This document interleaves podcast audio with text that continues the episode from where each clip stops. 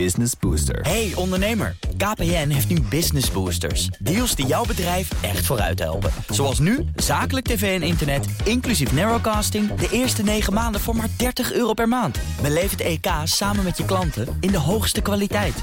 Kijk op kpn.com slash businessbooster. Business Booster. De Nationale Autoshow wordt mede mogelijk gemaakt door Lexus. Experience amazing. DNR Nieuwsradio. De Nationale Autoshow. Meindert en Wouter. Ja, wie regelmatig naar onze show luistert, die weet het. Een Nederlander is de hoogste baas bij het Duitse Audi. En dan zeg ik Duits, maar het is een internationaal bedrijf, Wouter. Ja, hartstikke internationaal. Maar ja, de, de Nederlander Bram Schot. En we gaan eh, verder kennis maken. Want het, zijn roerige tijden in de auto-industrie. Dus dat is eigenlijk wel heel interessant. Welkom, een uur lang alles over auto's en mobiliteit hier op BNR. En straks gaan we natuurlijk ook doen Ja. de... Ja, de dienstauto. Ja. Wat als je gewoon onbeperkt mag shoppen bij Audi? Wat, waar, waar kom je dan mee thuis? Met een Lamborghini. ja, dat is Denk ook, ik eh, dan. Of een Ducati. Dat kan ook nog. Ja, of gewoon een leuke Audi A1. Oh ja, Ja. oké. Ja. Nou, dat, eh, dat eh, straks natuurlijk allemaal te gast is Bram Schot, de CEO van Audi. Welkom. Hallo jongens. Ja, Ja. ingevlogen vanuit eh, Duitsland eh, natuurlijk. Wij, wij spraken elkaar eh, kort in Genève tijdens de autosalon. Begin maart was dat. Dat was leuk, ja. Dat was zeker leuk. Het lijkt alweer heel erg lang geleden. Er zal vast wel ongetwijfeld heel veel gebeurd zijn in die, in die tussentijd bij Audi. Ja, enorm veel. Weet je, de branche die transformeert. En we hadden ook wat zelfgemaakte probleempjes. Dus ja, er, er gebeurt veel. Lijkt, drie maanden, daar lijkt wel drie jaar. En dan daar lieg ik echt eh, niks van. Het is ook gewoon echt letterlijk een ander jaargetijde. Hè? Dat was eh, het begin van de lente. En dit is eh, nu begint de zomer. Ja, de goede tijd. De goede Om tijd. te, om te oogsten misschien ook wel. Ja, ja. Voor je om moet, nu je al moet, te oogsten. je moet iedere dag zaaien om eh, morgen te oosten. Het is allemaal zo turbulent. Het is wel leuk. Het is echt een leuke tijd. U bent van oorsprong Rotterdammer, hè? Ja, Oh, jeetje. dat is het probleem is als ik met jou een interview heb. dan horen mijn kinderen ja terug dat ik eh, ja, dat op mijn eh, genen Ja, dat is toch aanstekelijk? Zeker. Ja. Ja. Bent u vaak in Nederland? Mm, vijf, zes dagen in de maand. Dat is niet heel veel. Nee, dat is niet veel, maar het is genoeg. Ik zou wel Ja. meer willen zijn, maar ik vind het heerlijk om zo vandaag in Amsterdam te zijn. En eh, lekker een beetje het Nederlandse leven op te snuiven. En als Rotterdammer is Amsterdam ook heel aangenaam. Ja, Ja. en andersom ook hoor, kan ik vertellen. Ja? Ja, jawel. Ik vind Rotterdam een fantastische stad. Als Ja. ik maar weer terug kan. Ja. Daarna. Ja, als, we sturen je ook. Nou ja, ik ben wel heel erg eh, aan Amsterdam gewend geraakt. Ik Ja, maar volgens mij, volgens mij ook een echte globetrotter. Hè? Want eh, voor Audi eh, werkt u eh, bij Daimler, Italië. Ja. Daarna Volkswagen bedrijfswagens. ja. En eh, vervolgens Audi, sales, marketing. Ja, eigenlijk, eh, je komt over de hele wereld, kan ik me voorstellen dan. Ja, nou, dat past ook wel een beetje bij mij. Ik vind het heerlijk om, eh, om nieuwe ideeën op te doen, andere culturen. Je leert veel, kijk graag. En, ik zuig het leven graag op. Dus het, vind ik echt heerlijk. Ja. Nou, zuig het leven snel eh, graag op. Eh, andersom is het natuurlijk ook wel waar. Dit is heel snel gegaan. Hè? Het is natuurlijk een hele roerige tijd bij Audi. En, en, en opeens eh, was u de CEO, of bent u de CEO van Audi. Ja, Te snel? Of snel genoeg? Of, ja, is, nee. Weet je, je, bent ergens klaar voor of niet. Eh, de aandeel- aandeelhouders en ook ondernemingsraad waren van mening dat het moest zo gebeuren. Dus dat is prima. En ik ben niet iemand die naar hogere jobs jaagt. Ik ben meer, meer geïnteresseerd om de competentie te hebben te, te kunnen doen. En als het dan past en je hebt er zin in, dan ben je ook beschikbaar. Ik wil gewoon vooral lol hebben iedere dag. En Ja. overal hoef je niet de baas te zijn. Dat is waar. Maar eh, om dan eh, bij Audi met, met nou ja, toch wel een aantal issues, hè, eh, Dieselgate natuurlijk, eh, om, daar dan in te stappen. Ik denk, nou, dat is lekker lollig zal het dan zijn geweest daar. Ja, De- maar ja, weet je, het zijn de feiten. Weet je. je kunt Ja. er natuurlijk lang over zitten nadenken. Het is, het is zo. Ja. Maar het is ook een kans. Toch? Ja. Je kunt ook denken andersom natuurlijk veel erger dan dat kan het haast niet. Nou, Dat is een mooi moment om in te stappen misschien wel. Maar goed was het natuurlijk niet. Maar het is natuurlijk wel. Het is echt een, een mogelijkheid om een bedrijf werkelijk eh, eh, weer vooruit te brengen. Dus ja, de, de feiten zijn zoals ze zijn. En ik ben, misschien is dat wel een beetje het Rotterdamse. Weet je, ik ga er niet omheen lopen, Nee. lopen kletsen. Maar het, is, het is wat het is. En ik ben iemand die die feiten dan ook in de ogen aankijkt. En dan moet je daar ook wat mee doen. Dus het is, het is wat het is. Ik maak, kan het niet mooier maken, ook niet, eh, niet, Nee. niet minder mooi. Maar het is, het is wel iets heel iets, iets, iets bijzonders om mee te beginnen. Omdat je ermee een bedrijf ook werkelijk vooruit kan brengen. Ja, bij bij, bij zo'n functie is het natuurlijk niet dat je jezelf eh, naar voren schuift. En ja, ik doe het wel, ik doe het wel. Eh, Daar, daar word je voor gevraagd, kan ik me voorstellen. Ja, nou, het was meer een eh, mededeling. Oh, Dus, Ja, jij gaat dus dit er wordt natuurlijk wel, er wordt natuurlijk wel gevraagd Ja. of, je dat, eh, of je dat ziet zitten. Maar je bent, weet je, als je, als je, als je lid bent van, eh, van de Raad van Bestuur, voorstand zo mooi heet, dan, eh, dan is dat impliciet zit dat erin. Dat op het moment dat je dan nodig bent en je wordt ervoor gevraagd, dan, eh, ja, dan zeg je niet ja, je zegt ja of ja graag. Ja. Zoiets. Maar, maar wordt er dan ook uitgelegd wa- waarom ze u wilden hebben? Of, of is het gewoon, meneer Schot, wil je doen? Ik ben een ondernemer en je hebt op dat moment iemand nodig die niet, denk ik, eendimensionaal denkt. Ik ben niet Duits.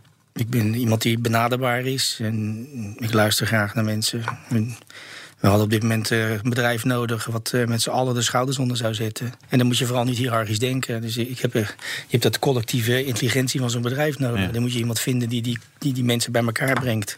En ik denk dat wij Nederlanders denk ik, Ja. daar toch wel goed, goed toe Ja. in staat zijn. We zijn nu een jaar verder. Wat is het belangrijkste wat u voor elkaar heeft gekregen? Nou, dat we allemaal weten waar we naartoe moeten. Ja. En waar is dat? Ja, dat is heel duidelijk. Ik wil naar, naar wel een, een milieuvriendelijke mobiliteit. Er zijn heel vaak bedrijven die hebben de, de tendens om eh, te, te werken, verticaal te werken. Weet je, een organisatiestructuur. En dan heb je Harry die doet het aan Pietje. En Pietje legt het weer uit aan, eh, aan Kees. Dat past niet meer bij deze tijd. Hè. De tijd verandert, het verandert zo snel, Ja. zoveel tegelijk. Dat, als je nou succesvol wil zijn, moet je vooral verticaal denken. Weet je. Het is meer procesdenken en het is niet meer hiërarchisch, een platte organisatie. Iedereen moet begrijpen waar ik naartoe wil. Zodat iedereen op welk niveau dan ook, ook een beslissing kan nemen. Omdat ze weten dat als ik dat beslis, dan helpt dat om die doelstelling te bereiken. En op het moment dat die visie niet zo, niet zo duidelijk is, dan moet je iedere keer die weg naar boven bewandelen om te begrijpen Ja. wat er aan de hand is. Dus ik probeer iedereen ergens te betrekken bij waar ik met Audi naartoe wil. Zodat ze ook zelf die beslissingen kunnen nemen. Dus ik, ik maak een organisatie platter en horizontaler. En dat, Is- en is dat dat- helpt. Ja, is, dat- is dat moeilijk voor, een- voor een van oorsprong Duits bedrijf? Want ze zijn toch wel, dat, dat is in ieder geval het beeld dat wij hebben, dat Duitsers toch wel wat hiërarchischer zijn dan wij. Nou, het had natuurlijk enorm veel voordelen, weet je. Maar in Nederland vaak de discussie begint wanneer een directie wat besloten heeft. ja. Is, is het in Duitsland vaak eh, het einde van de discussie. En zoals je al zegt, het was natuurlijk tien jaar geleden makkelijker om een vijfjarenplan op tafel te leggen dan nu. De wereld verandert heel snel. Ik, ben, ik denk een beetje anders. In die zin, ik geloof niet in dikke strategieboeken waarbij je mensen vraagt om dat maar, eh, zeg maar te implementeren. Ik, ik geloof veel meer in de juiste mensen op de juiste plaats in de bus. En zij vinden uit hoe de bus te te rijden is.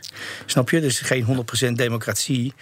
Maar, maar weet je, je moet wel... Je moet wel begrijpen waar je naartoe wil. Ja. En wij vinden met elkaar uit hoe we daar het beste komen. Nou, dat is wel grappig, eh, want dan hebben we het over het teamgevoel. En, eh, eh, maar we hadden het net ook al even over de Audi TT. En dat, daar, nee, daar nam u de beslissing. Gevoelig puntje. Ja, bij mij ook. Hè. Ik, ik had er één, dus... eh, Ja. Eh, ja, dat was een, eh, een punt waar we een beslissing nam van... nou, ik ga even melden van dat we hem niet gaan doen. Ja, ik was gewoon gezeur helemaal zat. Ja. Oh ja? Ja, tuurlijk. Ik, weet je, iedere tweede vraag was of er nou een opvolger komt voor de TT. En, eh, Ja. Weet je, dat, dat, ging een beetje, dat ging mij een beetje te ver. En het is, als je gewoon maar heel eerlijk bent, het is een mooie icoon. Die past ook gewoon bij Audi. En ik ben een mens van vlees en bloed. En ik vind eh, mooie dingen ook mooi.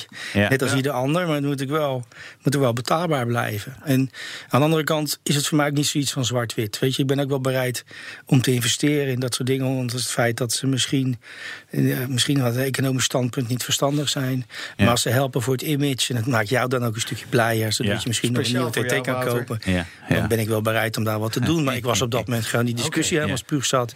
Ja. Dus dan zeg je gewoon, luister, er komt geen opvolger. Dan ben je ook klaar met die Ja. discussie. Nou kan ik in alle rust nadenken of er een opvolger komt. Ja. Oké, dus ik begrijp dat die kier wel weer van de deur wel weer open staat. Ja, wat zit ik naar hem te kijken? Dan komen er drie kwartier. En dan denk ik, dan kan ik hem niet aandoen. Wat, wat, wat natuurlijk wel een Ja, interessant... maar ik meet ook bloedserieus natuurlijk. hè. Maar, weet je, maar de wereld verandert ook. En, en eh, natuurlijk komt er een opvolger van de TT. Maar of die nou, of die nou een benzinemotortje heeft... Of, Ja, of, ja. of dat die nou elektrisch is... nou, daar ga ik Ja. nou eens lekker over piekeren. Ja. De kant waar ik ook wel op wilde met deze vraag, dacht ik van, je had de TT, en daarna kwam de Audi R8. Dat zijn halo cars voor Audi. Hè? en even los van discussie of, of er opvolger komt, of benzine, diesel. Want er is ook ooit een V12 TDI in een R8 gepropt. Je hebt wel een soort halo car nodig, toch ook als, als, als autofabrikant. Ja, dat en, is ook en, zo. en wat zou dat dan Nou, ik heb potentieel moeten gisteren, zijn? nou ja, ik heb gisteren heb ik, eh, voor onze top 100 In het concern, in de groep, niet van Audi, maar de groep, heb ik eh, de nieuwe eh, e-tron GT eh, laten zien. Nou, dan loopt het water uit je mond, of je nou van auto houdt of niet. Dus dat is een elektrische auto. Met Ja. alles erop en aan. Con- Connectivity tot hier, van hier tot in boek toe. Ja. De auto ziet er strak uit. Ik merk zelfs dat de collega-merken een beetje jaloers zijn. Ja. Ja, nou, exact. Maar dat is toch wat je voor elkaar wil krijgen. Want ik weet zeker toen die oorspronkelijk R8 komt... dat ze in, in, in, in Soefenhausen dachten... Ah, verdammt nogmaal. Of iets dergelijks. Van, eh, ja, ze, van, hey, wat, wat doen die gasten in, eh, in Ingolstad nou? ja, nou, een, eh, hartstikke een mooi. Ik heb, een super, ik heb een super designer. En het eerste wat ik hem verteld heb toen ik baas werd... zei, je moet vooral niet naar mij luisteren. ja, vooral. Ja. Op het moment dat je designers en creatieve mensen gaat inperken... Je, gaat ze, je gaat ze vertellen wat nou eigenlijk wel moet of niet moet... Ja, dan denk je dat je een grote fout maakt. Ja, en als eh, Mark, eh, Mark Lichter, als die, als die werkelijk gaat doen wat hij denkt... te doen en wat ook uit zijn hart komt... dan krijg je prachtig mooie dingen... waar heel veel mensen heel jaloers op kunnen worden. Nou, ik vind dat ideaal. Ik mag van mijn moeder no- nooit mijn, mijn stropdas uitzoeken... omdat ze altijd de verkeerde kleur zegt ze. Nou, dan ga ik zeker niet een designer vertellen... hoe die auto eruit moet zien. Dus, dat, dus, nou, Dus, ja. ik meen het ook bloedserieus, zoals ik De het nu zeg. van Bram Schot wordt nog altijd door Ik zijn draag moeder geen stropdas. Oh, kijk. Ja. Maar in dit geval, ik meen het ook echt serieus. Omdat je, ook, ja. de oog heeft ook wat nodig. Ja, En, eh, maar die, die, die eh, eh, e-tron GT die is dus gepresenteerd in de boord. Wa- wanneer mogen wij hem allemaal zien? Nou, ik heb hem in, eh, in Genève laten zien toen jullie zo druk waren met mij een afspraak te maken. Had je volgens mij gewoon die stand op moeten lopen. Ja, ja, ja. En dan had je hem kunnen zien. Maar Ja. wanneer komt hij? Hij komt in 2021. 2021. Dat Ja. duurt nog lang, zeg. Ja, maar ja, wat, soms wat weet je verhaal is lekker. en Soms wat lang duurt Dat, ook. dat, dat is wel... En ik zou je zeggen, het is eh, een van de mooiste auto's eh, die Audi ooit op de weg gezet heeft. En ik denk, dat is nou typisch het Audi wat ik wil. Het is heel mooi voor het oog. En het is ook nog elektrisch. Het is, eh, het is milieuvriendelijk. Ja. Eh, het is echt een plezier om in te rijden en ook naar te kijken. Ik vind dat echt wel, eh, echt wel prachtig. Ja. Zometeen, Audi zet vol in op elektrisch rijden. We horen het net al. En daar gaan we zo verder over praten met CEO Bram Schot. ja, en we doen de dienstauto van... Ja, van wie? Van wie zou dat toch kunnen zijn vandaag? Ja, dat kan alleen maar. eh, we willen weten, wat, wat, als, je, als je zeg maar alles kan kiezen bij Audi, wat, wat kies je dan? Ja. ja ik zou zou het wel weten. Ik zou iedere dag iets anders waarschijnlijk Dat is een beetje. BNR Nieuwsradio. BNR, de Nationale Autoshow. Tijd voor. De dienstauto van... Bekende mensen vertellen over hun passie voor auto's. En dit keer natuurlijk Bram Schot, de CEO van eh, Audi. Wie anders? Wordt u vaak gereden of eh, pakt u ook vaak zelf nog wel het stuur in de hand? Ik rijd liefst zelf. Ja? Maar ja, maar ja. Of ik loop wel. zeg, Ik, loop, eh, ik- ik woon 10 minuten rijden van de zaak. En af en toe, als het zonnetje schijnt, dan, dan loop ik. Klein wandelingetje. Ja, heerlijk. Maar, Of ik pak mijn, eh, mijn, eh, mijn Ducati, mijn scramblertje. ah, kijk, ja, is ook een... eh, Alleen als dat op de foto moet, is dat met zo'n helmpje een beetje lastig. nee, dat doe ik graag. ja. Dus eh, nee, ik, ik, ik rijd het liefst zelf. En wat rijdt u dan? Ja, ik ben, ik ben een beetje een bofkont natuurlijk. Ja, Ik kan het ja. een beetje aan de stemming aanpassen. Ik denk eh, op dit moment het meeste de e-tron. Ja? Maar, Ja. En je zal het geloven ook niet. Ik heb een, eh, een TTRS, Ja, cabrio, rood. Dus dat, eh, daar Ah. geniet ik ook met vo- volle teugen van. En een Urus hebben we ook nog. En, Ook een Audi onder de natuurlijk, eh, ja, de Lamborghini. Ja, ja. Ehm, en de vierde auto is op dit moment een RS5. Ja. Een, een, een sportback. Sportback, ja, kijk, ja. Maar dat verandert iedere, iedere twee, drie weken. Dus eh, dat is zoals het nu is. ja. Ik vind het heerlijk om eh, s ochtends met de e-tron naar mijn werk te rijden als ik rij. Ja, dat vind ik lekker. Want, lekker stil. Ja, het is, eh, ja, het is, het is rustig wakker worden. Ja. Het is ook een, eh, een auto die echt goed op zijn benen staat. Ja. Ehm, ja, ik vind het heerlijk. Ja. Maar als je een keer niet rustig moet wakker worden, maar even. even je hebt ook wel zo'n meeting waarvan je denkt, ja, nu moet ik er gewoon even. Ja, maar ik ben best wel een heel rustig mens. Dus eh, weet je, ik, ik, ik ben er wel kalm. Dus het, of je nou opwint of niet, zo'n vergadering wordt er ook niet anders door. Dus, dan, Nee, dat is waar. dus ik, ben, eh, ik ben wel redelijk Ja. stabiel. Autoherinnering, wat is, wat is het leukste wat je ooit met een auto hebt gedaan? Nou ja, maar allereerst, weet je, ik weet nog wel, toen, toen mijn eerste auto moest natuurlijk gefinancierd worden door eh, mijn moeder en ik. eh, mijn vader is vroeg overleden, dus ik moest met mijn moeder erover praten. En toen kwam ze uit bij een Deux Chevaux, een oranje Deux Chevaux. En ik had er natuurlijk helemaal geen trek in. dus toen heb ik ze meegenomen op een proefritje. En toen heb ik de bochten zo enorm agressief genomen... dat ze iets had van, hey, die auto die beweegt erg veel. En toen heb ik er toch... Ik weet niet hoe het voor elkaar gekregen heb... maar toen hebben we samen een, eh, een Alfaatje gekocht. Oh, een Spidertje. Wauw. Ja, was toen best wel prijzig. Eh, ik had er niet laten zien dat als je het matje optrok, dat je ook de, de vloer van de garage kon zien. Er zaten wat gaten in. Maar dat was natuurlijk mijn eerste auto. Ik Ja. vond dat eh, Wauw. met heel veel plezier aan terug. Want natuurlijk een, een fantastische versnellingsbak. Ja. Heerlijke auto. Eh, Ja. Daar heb ik heel veel plezier Ja. denk daar aan terug. Dat was natuurlijk toen een droomauto. Ja, dat was een droomauto. Ja. Wa- Wat zou dat nu zijn als het niet vanuit het Audi-concern zou mogen komen? Als het niet vanuit het Audi-concern zou moeten komen. Nou ja, ik ben, ik ben wel. De 911 is wel mijn auto. Ja. Ah, dat is ook nog een beetje concern, hè? Ja. Ja, maar je zei niet. Nee, ja, dat nee, klopt. Ja, nee, we hebben natuurlijk twaalf merken. Dus Ja. als jij dan zegt het mag niet Audi zijn, Ja. dan wordt het natuurlijk heel snel.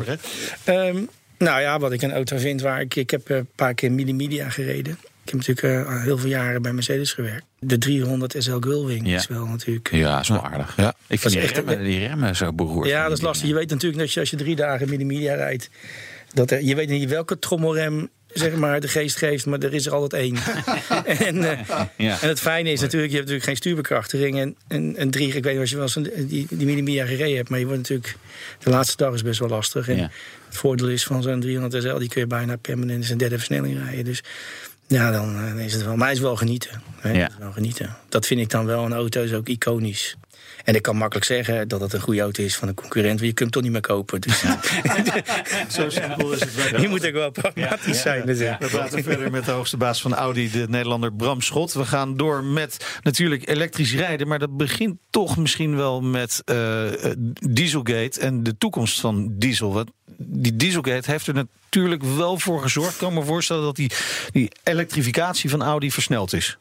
Klopt dat? Nou, diesel, dieselgate op zich niet, want het heeft te maken met eh, de wetgeving die in, in 2020 daar is. Dus of het nou dieselgate zou zijn geweest of niet, maakt voor de elektrificering helemaal niks uit.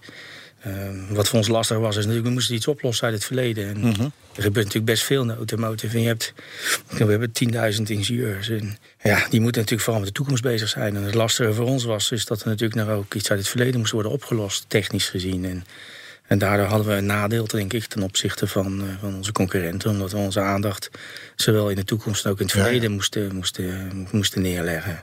Nee, dieselgate heeft helemaal niks te maken. Ook niet qua met, de snelheid van elektrificeren. Ik bedoel, ik heb zelf, of er nou een wetgeving is of niet, ik vind zelf eh, dat we, en ik merk dat ook als ik praat met nieuwe generatie eh, jonge mensen. Ja, ik vind gewoon dat je die planeet ook een beetje beter moet achterlaten als dat je hem hebt, hebt gevonden. Dus ik, ik ben daar wat overtuigd. Ik wil Audi echt daarheen brengen dat ik naar Ja. echt wel milieuvriendelijke mobiliteit zou willen. En dat heeft.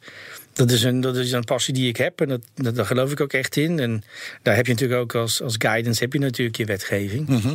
Ehm, maar nou, los daarvan zou ik eh, zelf ook die richting op. Maar, maar is er nog wel een toekomst voor, eh, voor diesel? Hè? Want er zijn ook al merken zoals Volvo die hebben gezegd... in de toekomst gaan we geen dieselmotoren meer maken. Ja, Maar dat hoor ik bij Audi in ieder geval nog niet. nou ja, nee, weet je. Maar die mensen die dat zeggen, dat, nou, dat is prima. Maar je moet gewoon heel realistisch zijn natuurlijk. Hè. Je weet dat als je je businessmodel verandert... op dit moment van, van totaal eh, benzine diesel naar totaal eh, elekt- geëlektrificeerd... Ja, dan is het als je toch 2 miljoen auto's wil verkopen... dan is dat financieel gezien best lastig. Ja. En want je hebt dan aanzienlijk lagere marge. Maar heel simpel, als je nou ervan uitgaat in optimistische scenario's... Ja, dan kun je iedere consultant vragen eh, wat je wil. Maar ga maar over het gemak uit van 25% in 2025. Dat kan iedereen heel makkelijk onthouden. Ja. Dan heb ik altijd geleerd, als je dan 100 doet min 25, blijft er 75 over. Ja. Dat is drie keer zoveel als 25. En dat betekent dus dat je in 2025 nog steeds 75% benzine en diesels hebt Ja. rondrijden. Ja. Maar we praten natuurlijk de hele dag over elektrische auto's. En daarom lijkt het alsof Ja. er helemaal niks meer anders is. Dus, Ja. Maar er zit natuurlijk wel een dingetje. Want eh, ja, elektrisch rijden is kostbaarder. Ja. Ja. En- Nou ja, ik, de, de, de vraag die ik er net ook had, maar nu nog even kan stellen.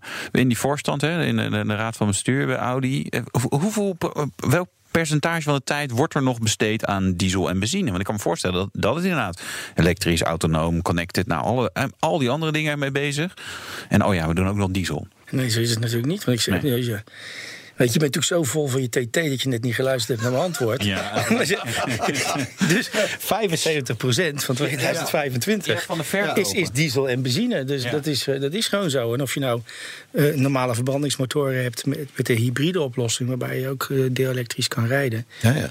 Het, het- het is natuurlijk ook zo. En, en daar zit toch wel ik zou zeggen, een, een dingetje. Want kijk, ook als je in 2025 milieuvriendelijke diesel- en benzinemotoren wil hebben, dan moet je daar echt veel aan doen om die mee te blijven ontwikkelen. En dat heeft hogere kosten eh, tot gevolg. Ja. Ja. Elektrisch rijden is ook al hogere kosten. Dus Ja. ja, ik denk dat eh, gemiddeld, eh, gemiddeld Nederland, Europa en de rest van de wereld ermee moet rekenen. Dat er in 2025 de mobiliteit echt serieus duurder is geworden. Oké. En, en dan praat je toch over 3.000 tot 5.000 euro. En dan kan je vertellen. Voor, voor, een, voor een auto. Voor een gemiddelde auto. Ja, en oké. ik weet niet hoe het zit met het gemiddeld eh, beschikbare inkomen in Nederland. Maar dat zal waarschijnlijk niet met 3.000 tot 5.000 euro Nee. omhoog gaan. Dus mobiliteit wordt duurder. Ehm, en ik kan je ook vertellen, ja, ik moet geloof de komende jaren 15 miljard investeren in elektrische auto's. En 40 miljard totaal in de, de komende drie, vier Ja. Nou, die kan ik niet alleen maar financieren. En ik heb eh, eh, door het zelf te betalen. Dus dan ook een klant moet uiteindelijk ook zijn rekeningen blijven betalen. Dus mobiliteit wordt duurder en eh, dat heeft consequenties. En eh, nou, dat is ook prima. Want ik denk sowieso dat we naar een paar andere oplossingen zouden moeten zoeken voor, voor milieuvriendelijke mobiliteit. Dus dat is prima. Ja, dat is raar om een, om een, een, baas van een autofabrikant dat te horen zeggen. Ja, weet je. Ja, toch? Ja, ik heb, je net, ik heb je net, we hebben net samen geluncht. En, Ja. eh, en toen heb ik uitgelegd dat als er nou donkere wolken aankomen. en je staat op een strand en je zegt het gaat niet regenen. dat je dan toch over vijf minuten nat wordt. Dus, Ja. dus je, je kunt natuurlijk dat wel gaan lopen ontkennen. Maar ik vind dat ik een, een maatschappelijke plicht heb, persoonlijk. om mee te werken aan een groenere planeet. Ja. Eh, vooral omdat ik mijn jonge jongens daar zie. En tegelijkertijd heb ik een wetgeving waar ik aan moet voldoen. Dus ja, je kunt het wel lopen ontkennen. Maar ik denk dat het, het gaat gewoon komen. En als je dat nou maar accepteert, dan beginnen er ook oplossingen te komen. En Wil Audi dan ook echt voorloper zijn in, in milieuvriendelijke mobiliteit? Ja, want ik krijg echt een hekel aan het tweede worden. Ja? Ja. Maar je- welke Ja. plek staan jullie nu? Nou ja, we zijn net begonnen, hè? Dus, dus ik denk dat die e-tron die we op de weg gezet hebben, dat dat Ja. eh, een, een mooi eerste begin is. Ja. En daar komt dan een mooie sportback voor terug, ook eh, volgend jaar. We hebben de e-tron. Want ik zag het water uit je mond lopen, want je dacht TT, ik weet het niet, misschien toch wel de e-tron GT. Ehm, nee, ik geloof er heilig in. Ik heb in 2025 heb ik eh, 20 elektrische auto's. En, en dat maakt een, eh, een, eh, een heel groot eh, deel uit van mijn van portfolio. Want wa- wanneer, wanneer gaan jullie die eerste plek dan eh, behalen? Ja, eerst, weet je, ik ben niet zo'n volumefetischist. Hè? Nee. Dus, dus ik wil eigenlijk gewoon de beste zijn. Ja. Ik, wil, ik wil gewoon echt iets bijdragen. En ehm, ik denk dat het portfolio wat ik nou in mijn hoofd heb... Voor, met vol elektrisch of hybride... dat moet toch wel voldoende zijn om echt wel de beste te zijn. Ik vind het best veel leuker dan de eerste te zijn. Snap je? Eh, Ik heb niet zoveel met eh, het Nee, meeste volume hoeft het natuurlijk niet voor Audi, maar qua, qua inderdaad eh, techniek, Ja, techniek. maar- voorsprong door techniek. Ja, ik, ik hou ook niet van verspilling, weet je. Dus ik wil ook, ook de oplossing hebben die, die uiteindelijk... eh, kijk, als ik wel ergens het nummer één wil zijn, is klanttevredenheid. Dat vind ik wel belangrijk en de rest komt dan vanzelf. Maar ik moet ook een oplossing vinden dat, eh, dat echt dat mijn aandeelhouders blij zijn. Dat we nog geld verdienen. Omdat ik, nou ja, als ik 40 miljard moet investeren, moet uiteindelijk ook wel ergens winst overblijven. Ik wil die klant tevreden houden en ik wil vooral auto's maken die, die, niet, die niet extreem veel technische reserve hebben. Die dan een klant niet nodig heeft. Want het, het leidt tot meer kosten. En ik Ja. heb niet zoveel zin in verspilling. En ik weet dat batterijen en accu's die, die wegen veel. Dus ik wil naar oplossingen zoeken die daar ook nog wat oplossingen vinden. En een van die oplossingen is misschien wel waterstof. Ja. Want daar is Audi ook eh, nog eh, mee bezig. Lang Ja. niet klaar mee. Nee, maar we, we- over die gewichtsbesparing... Dat is heel ja, interessant. Daar moeten we ook nog even over uh, Volgens mij doorpraten. de holy grail bij autorijden. Ja, Eén ja, van de. één van de. En het verkoopmodel van auto's. Ja, kunnen we ook nog even. Volgens mij kunnen we de hele middag vullen met, eh, met Bram Schot. Dus Zeker gaan we, weten. gaan we gewoon proberen. De Nationale Autoshow wordt mede mogelijk gemaakt door Lexus. Experience amazing. BNR Nieuwsradio. De Nationale Autoshow. Meindert en Wouter. Welkom terug. Onze gast is Bram Schot. Sinds een eh, half jaar officieel de baas eh, van Audi. hè, tot die tijd interim. En eh, we gaan het hebben over elektrisch rijden, waterstof, Ja. verkoopmodellen. Autonoom rijden. Ja, jeetje, maar je- de- we- we- de- wat dat betreft is het een leuke tijd. Hè? Het is echt een leuke Er tijd nu in de zo auto. ontzettend veel. We hebben het nog niet eens over data gehad. Ja. Van wie is de data? We vragen Ja. het zo allemaal. Van mij. Alles is ja. Eh, we waren net eh, een beetje geëindigd met, met elektrisch rijden hè, en de ontwikkeling daarvan. En eh, u zei, ja, ik heb, ik heb echt een mooi portfolio in mijn hoofd. Wanneer, wanneer komt dat allemaal uit het hoofd en, en op de weg? Nou, alles wat tot 2025 op de weg komt, dat hebben we wel. Ja. staat er. Ja. Dus eh, de beslissingen die we nodig hadden om in 2025 20 elektrische auto's op de weg te zetten, die zijn allemaal genomen. Dus daar wordt hard aan gewerkt. Ja. Dus eh, normaal heb je 36 tot 48 maanden nodig om zo'n auto op de weg te zetten en ontwikkelen. En te produceren en te sourcen. Nou, dat duurt bij die elektrische auto's een beetje langer. Dus, dus alles wat ik, wat ik. Ik heb alles al besloten, dus Ja. dat, is, eh, dat komt. Nou, lijkt het soms bij eh, Tesla sneller te gaan? Dat weet ik niet. Nee? Nee. Andere vraag dan. St- Stel, Elon Musk eh, belt op en zegt... Hi Bram, let's get a coffee. En eh, nou, laten we, eh, laten we eens gaan kijken. Ja, misschien moeten we samen gaan. Zou dat, zou dat een interessante partij zijn om, om, om mee samen te werken? Of meer? Nou, ik denk. Ik, vind, ik ben heel blij met Tesla, laat dat Ja. duidelijk zijn. Ik, ben, eh, ik denk dat wij in Europa niet zo ver zouden zijn gekomen zoals we nu zouden zijn. zoals waar we nu staan, zonder dat Tesla daar zou zijn geweest. Dus hebben Ja. we natuurlijk wel waren natuurlijk een mega wake-up call. Dus Ja. ik vind het helemaal prima. Eh, iedereen vraagt ook altijd, weet je wel, ja, zij zijn de eerste. Nou ja, laat ze lekker de eerste zijn. Wij willen gewoon de beste zijn. En eh, daar zijn we hard naar op weg. Eh, ja, we kunnen veel van ze leren. En er zijn ook heel veel dingen die ik niet zou willen doen zoals zij. Zoals? Nee, dat ga ik niet vertellen. Dan, dan lijkt het wel een beetje. het ook. Nee, ja, ja, maar ik denk ook dat zij heel veel van ons leren. En Ja. ja ik, ik ben heel blij dat ze er zijn, omdat ze echt wel richting, eh, richting eh, hebben aangegeven waar het naartoe zou kunnen. Nou, en op het moment dat wij zitten natuurlijk meer in volume. Wij, wij praten over 2 miljoen auto's bij Audi alleen al. Eh, dat praat je toch op een andere, andere manier. En ik denk dat het heel goed is ehm, dat wij bij Audi dezelfde richting op gaan. Omdat wij natuurlijk met meer volume ook veel meer kunnen bereiken als Tesla. Hè. Als je kijkt naar hun volume, naar het volume wat ze hebben. Dan moeten wij weer proberen dat meer in de breedte te brengen. Meer bereikbaar te brengen, maken voor iedereen. En ehm, daar komt echt wel wat bij kijken. Dus ik vind, eh, ik ben, ik vind ze heel inspirerend, Ja. moet ik eerlijk zeggen. Ja. Ja. Maar het kan dus beter. Nou, het kan beter. Wij hebben natuurlijk een voordeel omdat we meer schaalgrootte hebben. Ja. Dus, dus, eh, en wat, ik denk dat het toch wel heel belangrijk wordt. En als je, ik geloof echt dat op dit moment, eh, voor, de, voor de komende vijf, zes jaar, is de technologie die we tot onze beschikking hebben, kan iedereen vervinden wat hij wil. Is natuurlijk, eh, is natuurlijk accu's en elektrisch rijden. Want er is op dit moment geen andere technische oplossing. Dus we kunnen lekker gaan lopen dromen en gaan nadenken over technologie eh, over 20 jaar. Maar dan heb je toevallig in, in juni 2019 niet zoveel aan. Nee. Hè, dus als je daar nog over waterstof wil praten waarschijnlijk, nou, dat Ja. is hartstikke leuk. Dus misschien wel, kan natuurlijk op termijn een betere oplossing zijn, maar die is op dit moment nog niet beschikbaar. En als ik dan toch wil voldoen aan mijn eigen wensen om die planeet groener te maken en tegelijkertijd aan de wetgeving voldoen, dan moet ik me even concentreren op dat we op dit moment eh, tot mijn beschikking hebben. Ja. Dus ja, ik denk dat wij, eh, wat de grote, grote kunst wordt, omdat we het net al over, mobiliteit wordt duurder. En ik wil graag groen rijden bereikbaar maken voor iedereen. En dat betekent dat er een enorme eh, uitdaging voor ons ligt. Om in die schaalgrootte en de manier waarop die elektrische auto's bouwen, dus echt werkelijk bereikbaar te maken. Want het is op dit moment met technologie die we nu hebben, Ja. en dat we nu weten, is het een redelijk kostbare aangelegenheid. Ja, ja want de, de e-tron is een, nou ja, een, een SUV van in Nederland 84.000 euro. Ja, voordat je, voordat je het boekje pakt natuurlijk. Ja, ja. Ja, want eh, uiteindelijk, uiteindelijk is de, denk je toch, eh, uiteindelijk kom je wel bij 100.000 euro. Ja. ja, ja. Ja. Maar dan heb je natuurlijk wel wat. Ja, nee, dat is absoluut waar. Maar hè, bijvoorbeeld een Audi A1 is al bereikbaar, de A3. Hè.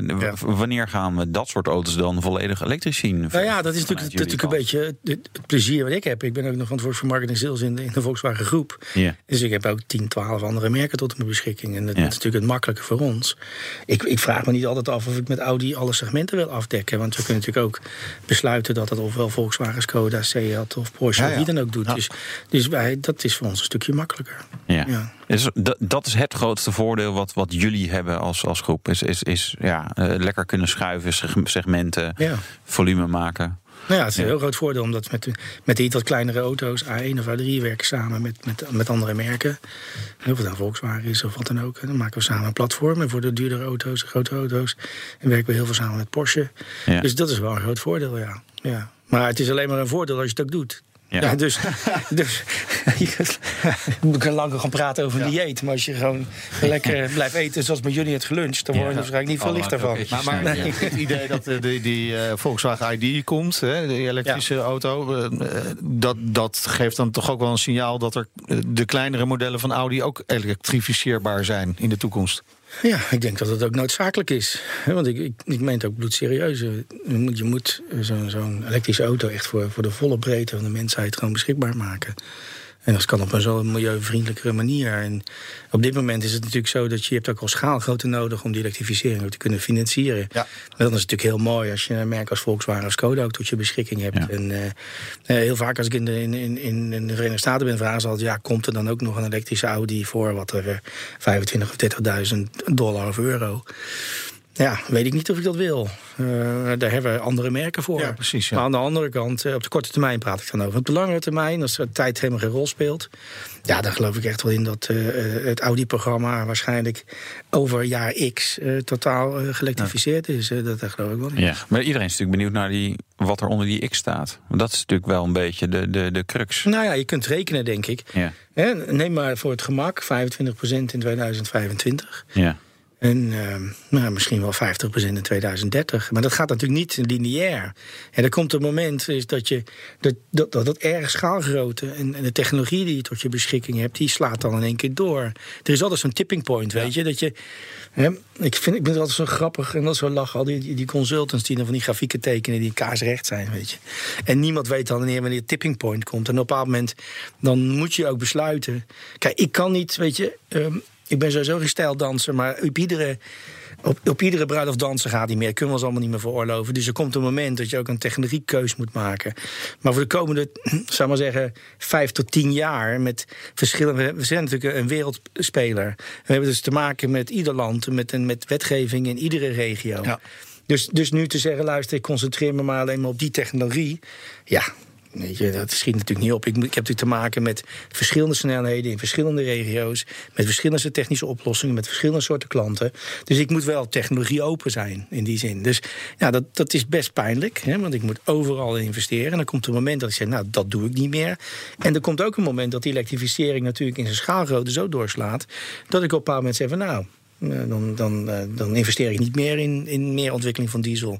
En of dat dan 2026, 27, 28 is, dat, dat weet ik niet. Maar er komt natuurlijk wel een heel interessant jaar aan. En dat is 2021. Hè? Want jullie zijn, ik heb net gezegd, als je goed kan tellen. Dan eh, weet je dat als EU7 komt, wat een enorme investering is in, in benzinemotoren en in dieselmotoren. Ehm, ja, en ik reken terug 48 maanden, wat ik Ja. net gezegd heb. ja, dat is dus nu. En dan weet je dus dat je ergens in 2021 moet je een fundamentele beslissing nemen. Of je in het jaar dat EU7-wetgeving komt, hè, 2025, 26. Of je dan nog voor 10 jaar, want normaal is het een cycle van een auto 10 jaar, 8 tot 10 jaar. Of je dan nog een auto met een, een traditionele verbrandingsmotor in 2025, 26 op de weg zet, die dan nog tot 2025, 30 gaat lopen. Ja. Dus de, dus de beslissingen over je toekomst, die, ja, die, die komen snel om de hoek. In 2021 moet je die fundamentele beslissing nemen. Dat betekent dus dat je in 2020 eh, zeker moet gaan nadenken. Want je in 21 moet gaan besluiten voor wat je in 25, 26 op de weg gaat zetten. Wat nog tot 2035 gaat lopen. ja, bizar hoe lang die eh, eh, cycli zijn. Hè? Dat betekent dus even- nou ja, ja. in Ja. allerlei Ja. tijden Nee, dat leeft eigenlijk, hè? Dus je maakt, ja, iedereen kan denken nog niet, maar je maakt natuurlijk in de komende 36 maanden een paar fundamentele beslissingen. Dat is best pittig. Of, valt, of is dat juist Ja, leuk? Is dat juist leuk? Is ja, dat, ik vind eh, het wel leuk. Ja? Ja, ik vind het wel. Gaat dat bij iedereen leuk zijn? Want ik kan me voorstellen als je wat kleinere eh, autofabrikant bent, dat je, dat je gewoon. Nee, ja, gaat hier gaat hij vastlopen. Nee, dat gaat niet meer. Nee. Maar daarom, daarmee, ik denk dat. eh, bij Volkswagen hebben een elektrisch platform ontwikkeld, MEB. Ja. Ja. En die stellen we ook eh, in de toekomst ter- ter beschikking van andere automerken. Ja. Ja. Omdat je gewoon weet, kijk, wij zijn de grootste au- autobedrijf ter wereld. Dus Ja. wij hebben schaalgrootte, maar dat heeft Ja. natuurlijk niet iedereen. En Nee, maar ook niet iedereen binnen jullie concern. Hè? We hadden het net over Ducati. Nou, motoren is een hele andere wetgeving. Maar ook over eh, Lamborghini. Ja, daar V12. gaan we- ja, ja, ja, daar gaan natuurlijk niet eh, de 12, 12 Duracell batterijen zeg maar, in plaats Nee. van, van, van komen, toch? Er moet natuurlijk gewoon een V12 in. Dat is best een lastige. ja, dat is best lastig. ja. Ja. Lekker weer, hè? nee, dat hoort erbij. Weet je, dat maakt ook mijn leven heel, heel, heel plezier als je ook Ducati en Lamborghini hebt. Ja. Ja. Ja. maar ik, ik kan me voorstellen dat de- voor dat soort merken, ja, die kom je een beetje zo in zo'n squeeze. Van waar ga je nou, eh, ga je nou heen? Nou ja, het is natuurlijk gewoon zo. Het is, weet je, als je nou een V8 hybride moet maken, hè, omdat je, en je wil dan eh, zeg maar minstens eh, 100 tot eh, 120 kilometer elektrisch rijden, Ja. Ja, dan praat je over werkelijk serieuze investeringen. Hè. Dan praat je echt over investeringen van een, een half miljard tot 600 miljoen. Nou, en als Ja. je dan een schaalgrootte hebt van een paar duizend auto's, daar wordt de gemiddelde CFO niet vrolijk van. eh. Nee. Dus, eh, Ja. Maar ja, dat soort, dat soort afwegingen moet je maken. Maar Eh, je zal altijd, ook in 20 jaar van nu, eh, zal je de Ducatis en de Lamborghinis van deze wereld hebben. Eh, maar die zijn dan wel anders dan ze nu zijn. En die ontwikkelingskosten moeten omlaag.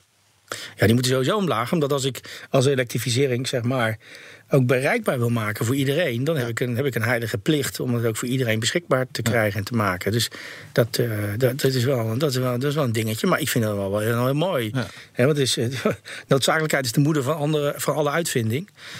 Dus als ik mijn, eh, mijn businessmodel ook zeg maar, actueel wil houden... en ik wil ook voor de toekomst genoeg geld verdienen om te investeren... dan moet ik dat ook doen, want ik heb die schaalgrootte nodig. Nou, zometeen praten we verder met Audi-baas Bram Schot. Onder meer over waterstof en het verkoopmodel van auto's. Want ja, ook dat gaat op de schop. BNR Nieuwsradio. BNR, de Nationale Autoshow. Je luistert naar de Nationale Autoshow en onze gast is vandaag CEO Bram Schot van Audi. Een van die vraagtekens is dus, daar hadden we het net over, die diesel Euro eh, 7-norm die eraan gaat komen. Ja. Eh, eh, Dat is ongetwijfeld iets wat Audi wel kan halen, samen met die hele Volkswagen groep natuurlijk. Ja. Eh, De vraag is eh, eh, misschien wel, is, is het rendabel genoeg om dat te halen? ja, Maar hoe schoon kan een, kan een diesel nog worden? Ik heb een heel simpel standpunt.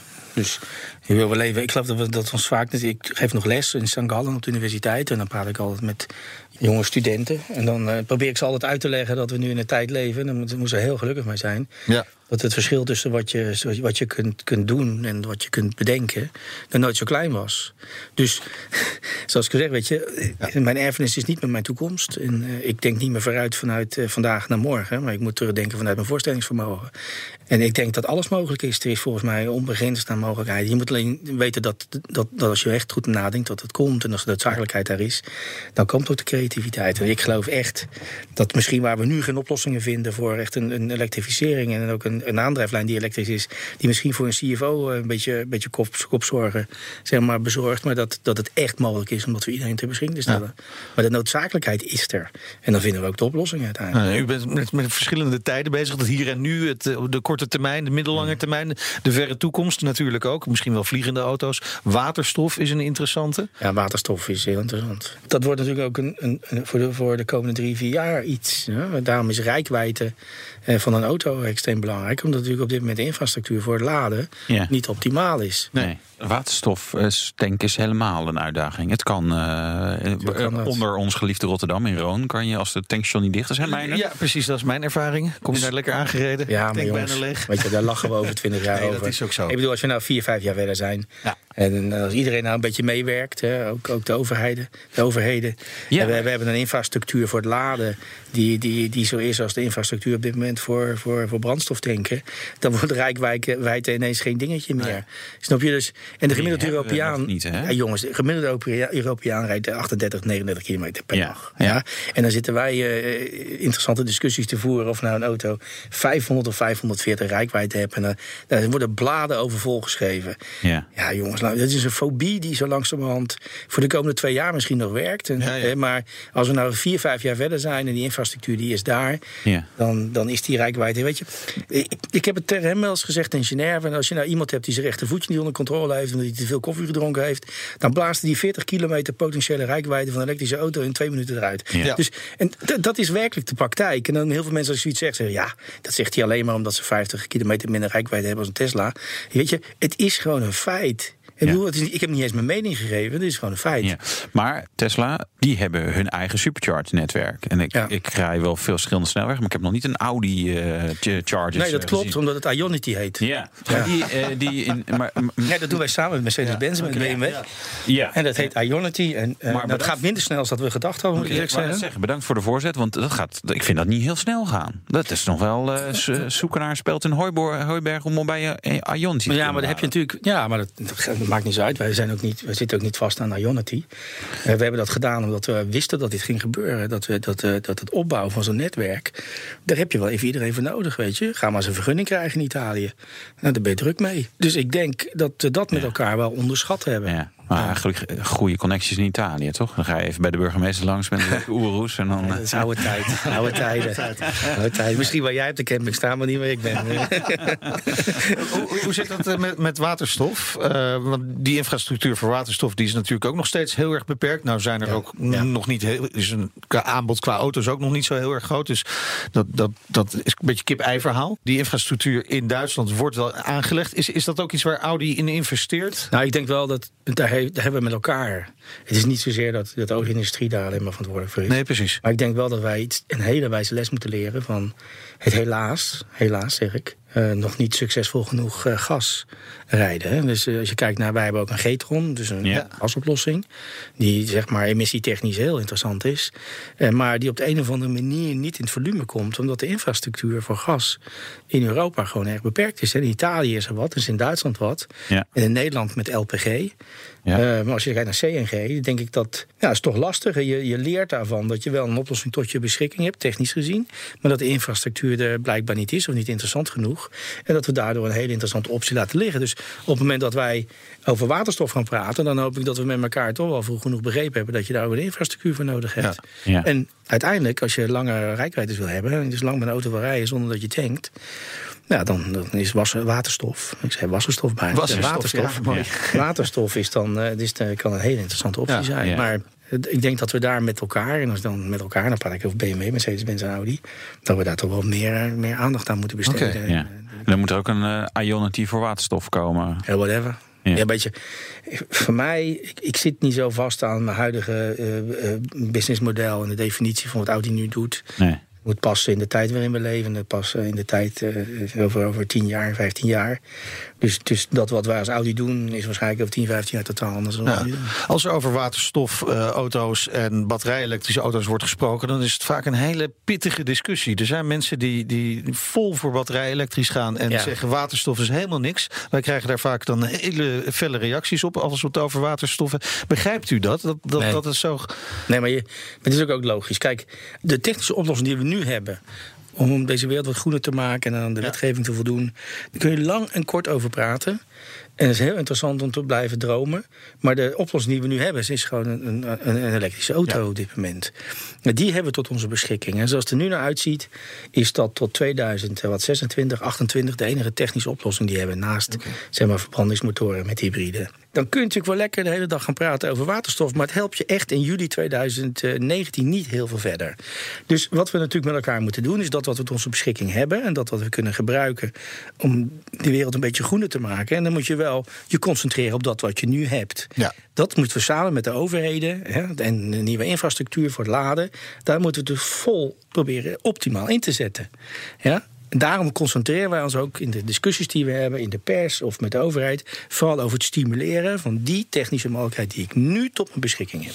Ja. En tegelijkertijd moet ik ervoor zorgen dat dingen zoals waterstof, die technologie ook sneller tot beschikking komt. Dus, en ik heb aan de andere kant ook nog regio's die niet elektrisch, die hebben. Het is in Rwanda of in Congo, zou je heel weinig chargingstructuur vinden. Daar heb ik ook mee te doen. Ja. Dus ik heb ook oplossingen nodig voor de rest van de wereld. Dus weet je, dat maakt mijn job ook zo interessant. Want ik moet natuurlijk wel gaan kijken waar ga ik nou die euro die ik tot beschikking heb investeren.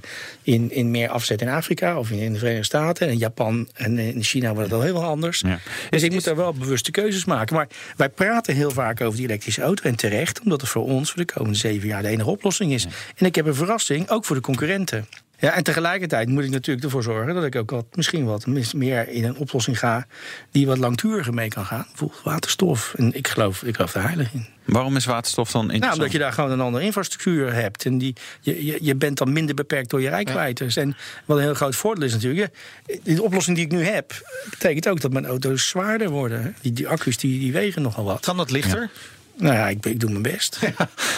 Nou, Ja. ik ben het serieus. Ik werk nu samen met Airbus. Ja, maar zeggen vliegende, eh, de vliegende auto. Zeg maar, Nou ja, ik probeer natuurlijk. Ik probeer natuurlijk. Ik ben natuurlijk geen, geen technische man. Dat helpt. Dat helpt heel vaak. Want dan zit je heel vaak in een technische tunnel. En ik kijk ook een beetje van de, van de buitenkant. En, en ja, ik wil graag meer rijkwijde per kilogram accu. Ja. Dat lijkt me namelijk heel logisch. Want namelijk, als die accu namelijk lichter wordt, kan ik ook langer rijden. En daar helpt die samenwerking eh, met, met de luchtvaartindustrie dus mee. Ja, ja. Want het eh, gewicht is Nou ja, Nou, in de Airbus heeft, eh, is het alles, maar in de luchtvaart helemaal. Ja, luchtvaart wil natuurlijk ook elektrificeren. Op het moment dat je helikopters produceert, of, of drones, en wat dan ook, dan wil je, dan wil je ook elektrisch. En, en zo'n helikopter weegt nogal wat. Dus die willen ook geen eh 1500 of 2000 kilo aan, aan, aan accu's in zo'n helikopter eh, eh, maken. Dus dan probeer je met elkaar te zoeken naar oplossingen. Waarbij je meer rijkwijde hebt per, per kilogram Ja. accu. Want Ja. hoeveel kilogram accu zit er nu in de e-tron? Ik dacht iets van 8, 8 900 kilogram. Een van die ingenieurs zei ja, het is eigenlijk een soort tweepersoonsbed. Van 700 8, kilo 700, kilo, horen we het. Ja. 700 kilogram, tweepersoonsbed. Dat is het formaat. Dus dat, ja, dat is een onhandig. onhandig. Nou, het, is, het is een beetje minder, maar het is veel. ja. Oké. Maar zijn er nu al technologieën die, eh, die er aankomen voor zeggen, nou ja, dan gaat die accu inderdaad eh, lichter worden? Nou, de beste oplossing is natuurlijk dat die chargingstructuur op de rit komt. Hè? Want het is een beetje beperkt denken wat je nu doet. Want waarom zou, ik, waarom zou ik accu's lichter maken die ik misschien helemaal niet nodig heb? Ja, ja. Snap je? Dan ben je met het verkeerde bezig. Dus eigenlijk omdraaien. Ja, je moet het een beetje anders kijken. Als de gemiddelde Europeaan 38 tot 39 kilometer per dag rijdt... dan kunnen we academisch discussiëren of we misschien een rijkwijde zou moeten hebben van 600 kilometer. Maar weet je, dat nachtje dat je slaapt en dat ding charged... dan mis je toch niks aan. Dus probeer eerst maar eens uit te vinden wat nou de ideale rijkwijde is... in relatie tot de infrastructuur die we met elkaar hebben. In die zin heeft Elon Musk dat natuurlijk heel slim gedaan door eigen infrastructuur eh, eh, te creëren. Nou, dat had hij ook wel nodig, want er was niks anders. Nee. Dus, dus, Ja. dus als Tesla zo'n beetje de enige zijn, die, hebben, die waren natuurlijk daarvan afhankelijk. En, Ja. hij heeft hij hartstikke goed gedaan. En, ehm, maar uiteindelijk zal je gewoon zien dat er een infrastructuur is die voor iedereen bereikbaar Ja. is. En dan gaan allemaal naar snel laden. Ja. Het is, dus als je in 15 minuten zeg maar 80% van je Ja. accucapaciteit kunt laden. Zou je het telefoontje met, met Musk aannemen om, om eh, de superchargers te kunnen gebruiken van Tesla? Zou dat interessant zijn voor Audi? Nee. Nee? Gaat zelf Ionity... eh, Nou, we gaan het lekker zelf doen. Maar ik denk uiteindelijk gaat er ook niet om of Ionity heel succesvol wordt. Het gaat erom dat we met elkaar overal kunnen chargen waar we willen. De enige reden waarom wij Ionity samen gedaan hebben met, met onze concurrenten... omdat we ook een steentje daarbij wilden dragen. Eigenlijk precies hetzelfde wat Tesla gedaan heeft. Maar uiteindelijk is het natuurlijk gewoon van belang... dat iedereen overal kan chargen. En dat dat op een manier kan dat je ook niet lang hoeft te wachten. Dan hebben we het denk ik goed gedaan Ja. Wat we eh, constateren is dat de, de wereld van de automotive sector die verandert enorm. En dat is ook spannend en leuk om, om mee te maken. Eh, de, de, manier waarop mensen auto's kopen, die verandert ook, lijkt Ja, het. Ja, maar het duurt nog wel even hoor. Ja? Is het toch nog al de komende jaren gewoon via de dealer en, en leasen? Of, of gaan we echt vanuit internet auto's eh, Nou, shoppen? Nou, je moet ook de realiteit onder ogen zien. Hè? Als je dan kijkt naar de gemiddelde rendementen van een gemiddelde dealer, dan. eh, Dat is niet veel. nee, dat is niet veel, nee. Dus één ding is heel zeker, voor zover niet, niet techneut dat kan zeggen, misschien.